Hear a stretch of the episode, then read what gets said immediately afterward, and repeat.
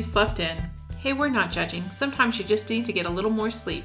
And if you do need to snooze, we'd much rather you did that in a premeditated fashion and not in our pews while we're preaching. You can always catch up with the sermon later, right here on the Sunday Morning Sleep In podcast.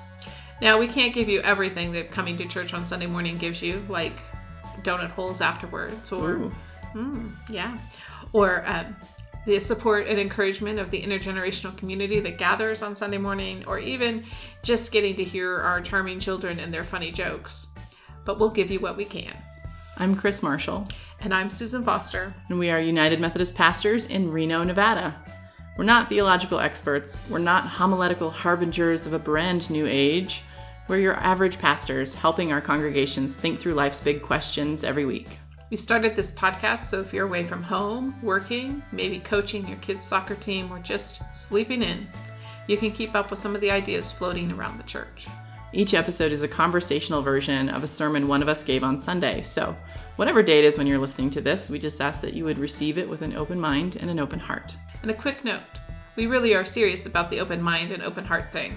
We don't expect you to agree with everything we say. In fact, we encourage you to question, to disagree, and to figure out what you think.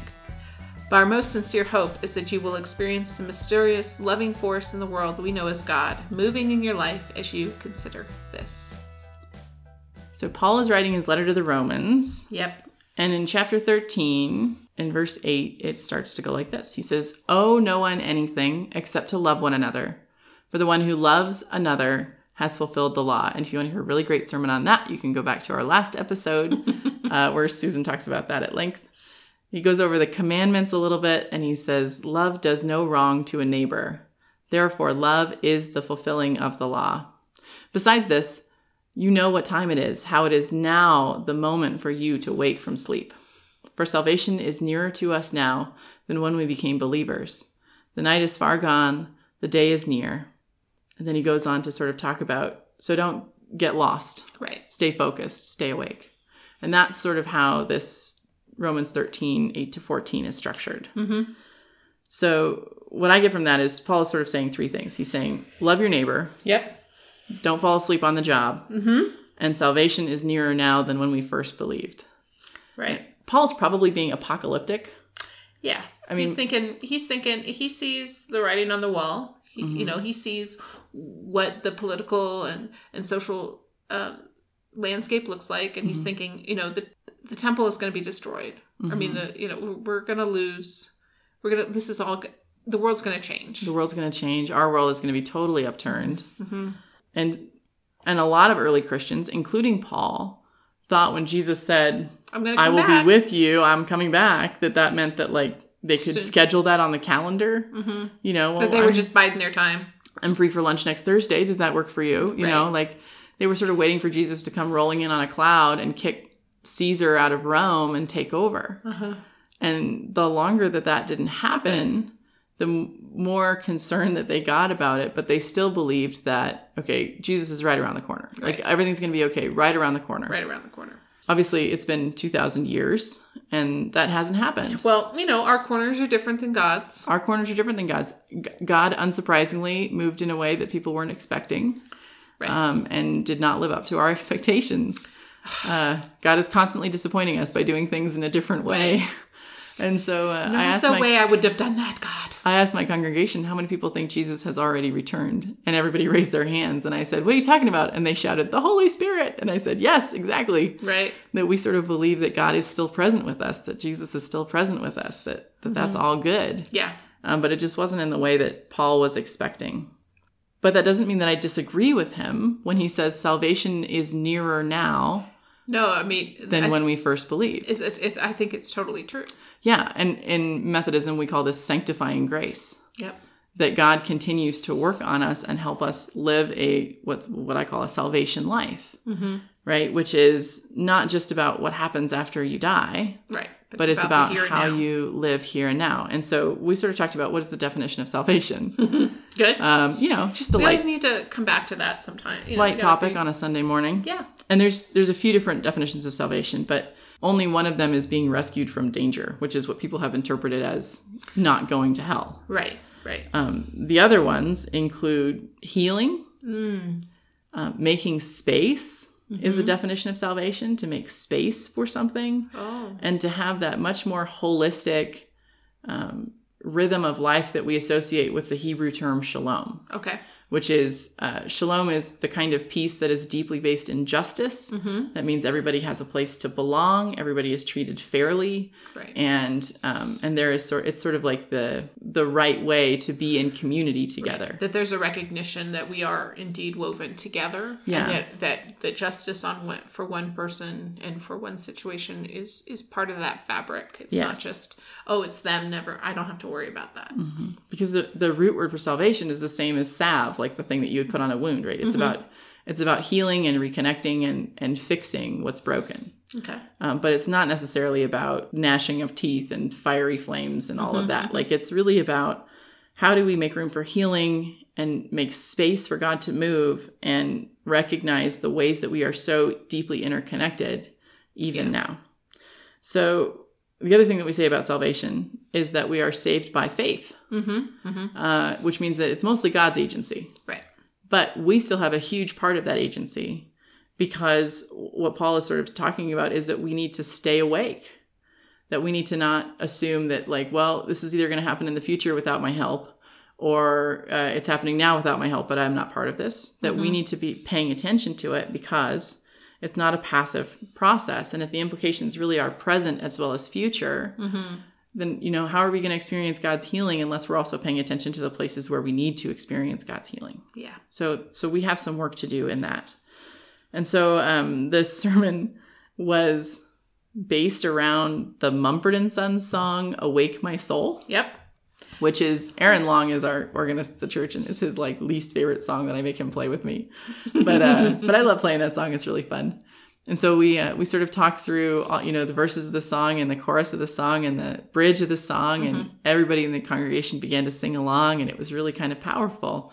Um, but it was this idea of paying attention to where your life is being changed and healed and where you're, it's being opened up to make space and where um, where you might need to rebalance to kind of create that holistic kind of life that God wants for us. So I told some stories of and it really connects with what you preached last week about rule of life oh yeah, cool. I forgot what I preached last week. but but you know the, the Yeah, it dovetails the- the- nicely. It dovetails nicely because I think um, sometimes we talk about salvation as like a one time thing, or uh, oh, I you that question like when did you pray the sinner's prayer? How old were you? Like first of all, what is the sinner's prayer? we don't really do that in our tradition. And second of all, uh, do you think I'm not still working on it? yeah, Like we're all You still think- working on it. You think you're not working on it? yeah. That those are connected. Like that that that when we begin to to to be active disciples, salvation is a part of that. Yes, absolutely. Absolutely. So so we told three stories based on these three definitions of salvation. And then after each story we sang Awake My Soul. Okay. And the first story was about a guy named Daryl Davis, who's a blues musician, African American blues musician. Uh, his parents w- worked in the embassy, and so he grew up abroad for the most part. And when he returned to the United States, it was always either to an all black school or to a newly segregated or newly desegregated school. Okay. And so when he came back when he was in high school into a newly desegregated high school, he experienced racism for the first time because he wasn't just in a black community. Mm-hmm. And he he was so confused by it. He got beat up at school. He experienced discrimination. People were calling him names. Right. And he'd been living in a place where the color of your skin didn't register. He was living in an Arabic country. Mm-hmm. So who cares what color your skin is? Right. And now, uh, when he was in high school, he was discovering all of these things about the country that was his home country, and he found it very disturbing. So he decided to do something about it. And as an adult, he began to ask for interviews with Klan members, um, which, of course, the Ku Klux Klan is this white supremacist organization in the United States. It's been around for 100 years and or longer Longer. and he he began to ask for interviews with Klan members and and to kind of ask them without expecting to change their minds or hearts without expecting anything to come from it except just to have Knowledge. the conversation um, with them why do you think i'm so much less than you and what's interesting is you can sit down with somebody you don't like for five minutes and you're going to find probably at least one thing in common. And if you sit down for longer than that, you'll probably find more things in common. Yeah. And Daryl chose to focus on the things that they had in common. And, and pretty soon, these Klan members realized that they could not dismiss his humanity because they had so much in common. Common.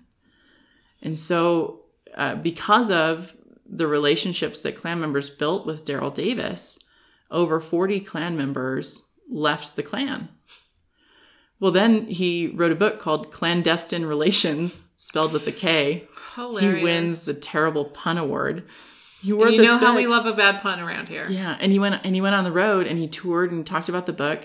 Sometimes he would bring ex Klan members with him Mm-hmm. uh, to talk about the book, and and he's gotten emails and letters and phone calls from over two hundred more who, because of his book or because of his speaking, have also left the Klan. Hmm. Well, one at a time, one at a time, one at a time. Gradually, that begins to make a difference. And what happened was he basically gutted the leadership of the Maryland KKK, and there is no longer a KKK in the state of Maryland. One person at a time, just being willing to sit down with them and really um, create space for healing. Right. Uh, because we know racism is toxic. It Right. will Toxic kill your spirit if you are racist. It will cu- it will torture the people that you that you hate. Like it's not good for anybody. No. And to create space for God to move in there and let them know there is a different way of relating to one another in the world was that's salvation at work. Yeah. So salvation is not something that waited for the KKK members to die. It was something that met them here and Right. now. And it didn't and it didn't have to come with the face of I'm a Christian and I'm going to save you. Right. It was just, hey, let's be in relationship with each other. Right. The second story, um, after we sang the first, First of chorus of Awake My Soul, was uh, about making room and sometimes making room for people that you weren't expecting Mm-hmm. and maybe didn't want, Mm-hmm. and how that can uh, Change. change your heart Yep. and be part of your salvation. And so we talked about Joel Osteen. Oh yes, yes, yes. Who had a little bit of a a bump in the in the in his Oh, Joel. So Joel Osteen, who everybody thinks is like the greatest pastor because he tells you God wants you to be rich, Mm. um, but perhaps misses some of the, the key points in the Bible, which is that Jesus was homeless, for example. Um, Joel Osteen has this megachurch down in Houston, Mhm. and when Hurricane Harvey was coming, they shut the church down and said, uh, and even after Hurricane Harvey, they shut the church down and said it's unavailable because of flood conditions. Mhm. Well, then about 25 people walked over to the church and took photos of it, clearly not affected by the flood, and posted them on Twitter. Well, Twitter got real angry, as Twitter will do. and everybody, like a hive of angry bees, attacked Joel Osteen and said, Why are you not letting people in? Well, they other people from the church. They building. have a massive church. You put thousands of people inside. right. It used to be a, a basketball arena. Yeah. So, so people were asking him, well, well, why won't you do this? Well, people from the church, different spokespeople for the church, kept giving terrible answers. They just kept shooting themselves in the foot and saying things like, "Well, a sanctuary is not a shelter. Literally, sanctuary, Sanctuary means, means shelter." shelter. Uh, and they would say, "Well, we, you know, we were, we're really concerned about." Flood damage from the people who would come in and stay with us, like getting the floors muddy, because God cares about how clean the carpet is, you know? Yeah. over and over again they kept coming up with these excuses and finally joel osteen said well the city of houston didn't ask us to open our doors the city of houston didn't ask anybody to, open, their, doors, doors. and yet all the mosques were taking in refugees from the storm so eventually they had to open up and they had two or three thousand people take refuge at this megachurch in houston afterwards joel osteen was on the news and somebody was interviewing him and saying you know why did you decide to change your mind about opening the doors of the church and he said, Well, God told me that I should open the doors of the church. And uh, D.L. Hughley comes back at him and says, Son, that was Twitter. Twitter. Twitter told you to open the doors of the church. And, uh, and I told my congregation, I will never say that Twitter is God. I don't think Twitter speaks for God, but I do think Sometimes that there is there are times when we can pressure each other into doing the right thing. Mark Twain says there are three things that guarantee you're a good person: a good upbringing, a strong set of morals, and witnesses. and so, um, Yes. having people put pressure on Joel Osteen created space for a lot of people to take shelter from the storm, which is literal physical salvation. Salvation. but also I hope has gotten into Joel Osteen's heart a little bit Yeah. so that he could see like, oh, this is what being a Christian actually means. Right. It means opening the doors and not just keeping everything nice so that God is not offended by a smudge of dirt. Yes. God doesn't care about dirt. Actually, I think it's more the trustees, but God cares about people. so so that was the making room stories. We have the healing from racism story, have the making room during the storm story. And then the last story was about Shauna Niequist. Shauna Niequist uh, is a an author. huh. She's buddies with Brene Brown, Okay. and uh, she is probably in her mid to late thirties. Uh, her parents were kind of like megachurch pastors, I think, and her husband is the music director, the worship director at the church, and she's a very churchy person. She grew up in church. She grew up thinking all the right things and saying all the right things and doing all the right things, and uh, never saying no Ooh, uh, because that's what good. because good- you that's what good girls do is you say yes you just do what you're told to do and what ended up happening was she she ended up building a life that was totally unsustainable Uh, so she tells a story about sitting around at christmas mm-hmm. and wanting to create the perfect christmas for her family to honor god to honor her family so everybody would have this beautiful memory and everything would be gilded and it would be wonderful. wonderful. Gilded and flocked. Yeah, and she had about three weeks of work left to do on her to do list and about 30 minutes to do it in. Mm. And as she's sitting in the middle of this mess, the Bible story of the birth of Jesus started running through her mind. And she realized just how messy that story is, Right. and that that was where God chose to show up. Right. So she put away all the arts and crafts projects that she was doing, all the decorations, all of the plans for the perfect Christmas, and she decided to just show up, mm-hmm. to just be present. And so she Yeah. wrote a book called Present Over Perfect, Okay. and uh, and it's really about her finding ways to rebalance her life. She tells a story about sitting around the table with her family and playing board games and asking the kids questions. You know, they're all asking each other questions like, uh, if you could be anything when you grow up, what would you want to be? And if you could uh, go anywhere, where would you want to go? And if you could have more of anything, what would you want more of? And her sons, who were in elementary school at the time, said more of this more of sitting around the table with one another, more of enjoying each other, less frantic, and more slow. Yeah. And she and her husband looked at each other and realized that they'd both heard it, that they needed to change the way they were structuring their lives because Busy wasn't doing it. Yeah. And the glorification of Busy wasn't actually creating healthier or happier or more connected Christians. Right. So she wrote this book about her journey that she sometimes still fails at. And we all. we all do uh, of trying to build a more uh, sustainable life one that is based more on relationships and less in accomplishments Yeah. Uh, one that is deeply centered in god and not worried about our culture's glorification of busy and so i think that saved her Yeah. in a lot of ways and i think um, when we tell our stories to one another sometimes it gives other people permission to realize like oh that's something that i need too that might be where i need Yeah. Yeah. to that we spend a lot of time not telling non.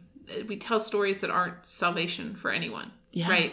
Like we glorify the idea that oh my gosh I have this to do and this to do and this to do, yeah it's not helpful and we don't tell the stories of our brokenness Mm-hmm. so that others can see brokenness is okay.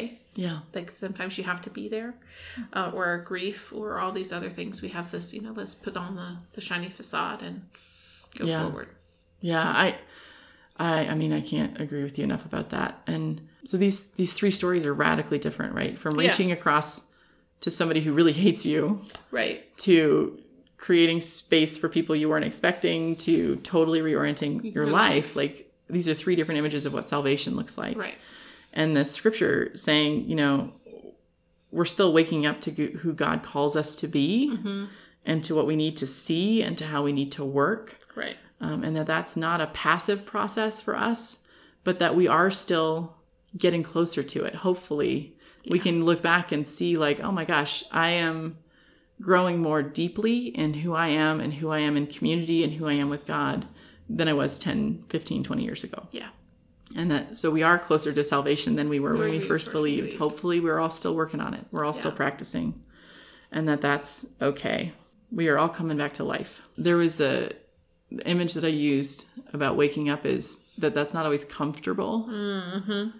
Like a limb coming back awake after it's been asleep for a while, it feels like pins and needles, and Mm-hmm. it feels really ah for a Uncomfortable, while. yeah. yeah, just wool, and that prickling sensation uh, is a reminder that there is blood flowing back into this part of our life again, and so uh, to pay attention not just to those things that you think God needs to do, but also to those places where you're experiencing some discomfort, because that might be where God's actually working. Yeah.